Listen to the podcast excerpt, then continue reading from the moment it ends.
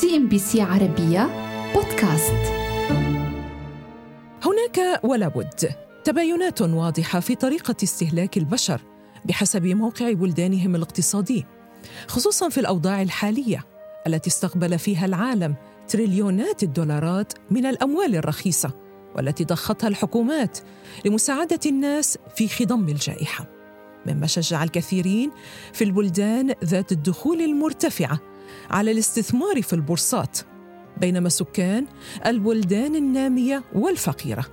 فقد كانت حسابات إنفاقهم مختلفة تماما. هذا ما دفع بتزايد ظهور التوقعات حول مخاطر الأموال الرخيصة. ولشرح ذلك لنعد قليلا إلى الوراء. عندما تم إنشاء الكثير من الصناعات الفائضه في العالم على مدار العقود الأربعة الماضية ولتحفيز شراء تلك البضائع. تم تشجيع الناس على الاقتراض. لكن جائحة كورونا وضعت عراقيل أمام زيادة الاستهلاك. ووفقا لبعض التقديرات فإن ما يصل إلى ثلثي الإنتاج العالمي. متوقع له أن يشهد تعثرات وقد لا يجد من يشتريه في المستقبل القريب. أي أنه حتى بعد وقف استيراد السلع الأجنبية ستضطر البلدان أيضا إلى خفض إنتاجها.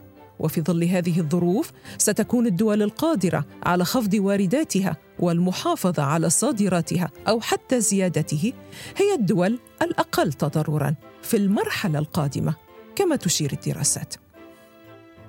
كل تلك الظروف مجتمعة أعادت المخاوف في أن تتكرر سيناريوهات العام 2008 حيث أن العالم ما يزال غارقا بالديون بمعنى أن الوضع لم يتغير كثيرا عن تلك الأزمة.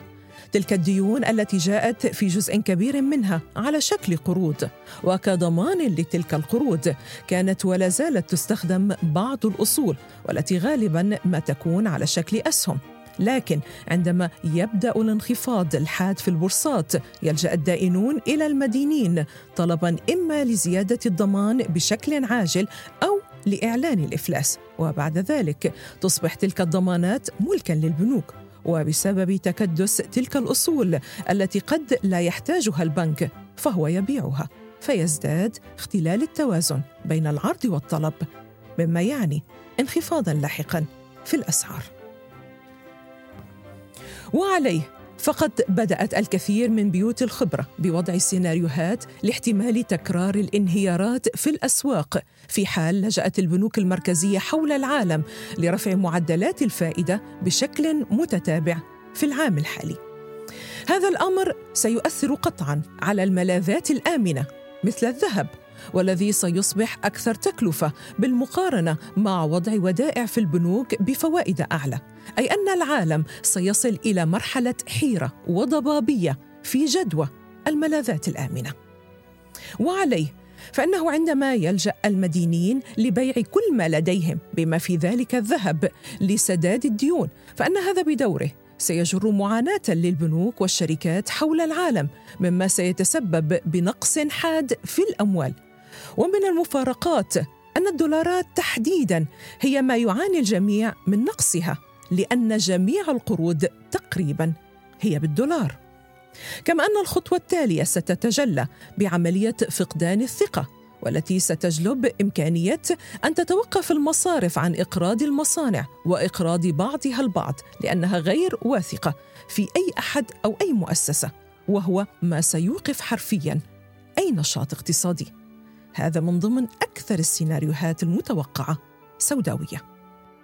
موجة كهذه كادت أن تدفن الاقتصاد العالمي في العام 2008 لكن الاحتياطي الفيدرالي خلق تريليونات الدولارات من العدم ليغرق بها السوق العالمية بالكامل بحيث لم يعد لدى البنوك فرصة للإفلاس وبالتالي أجلت عملية الانهيار ولكن بشكل مؤقت.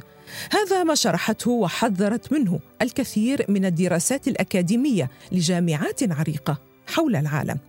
فبعد أزمة العام 2008 ارتفع عدد الدولارات المتداولة في العالم لعدة سنوات من حوالي 800 مليار دولار قبل الأزمة إلى ما يزيد على الخمسة تريليونات دولار. مع عدم إغفال أن البنوك المركزية في أوروبا وإنجلترا وكذلك اليابان قد فعلت الأمر ذاته.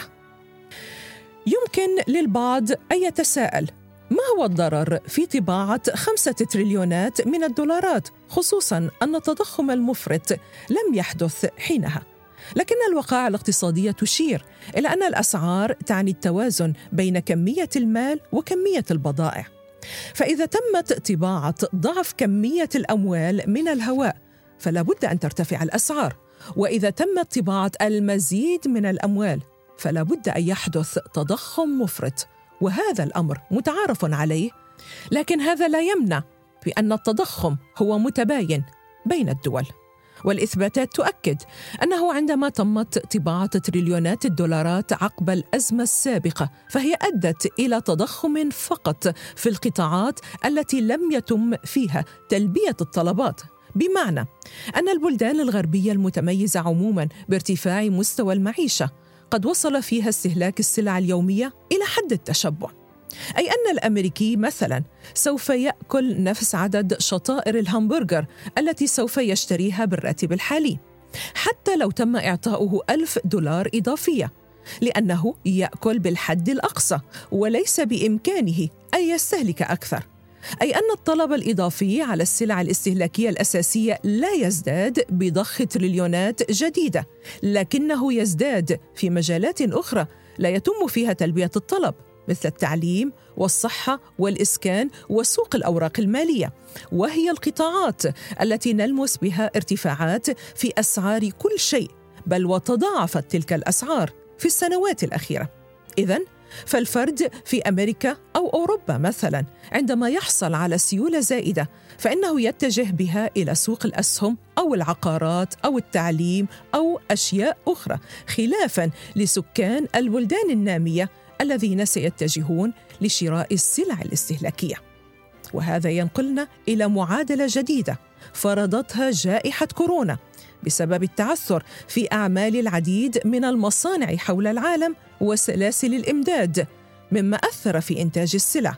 بمعنى أن السوق وبسبب كورونا بدأت تعاني من نقص السلع الذي نتج عنه تضخم في الأسعار.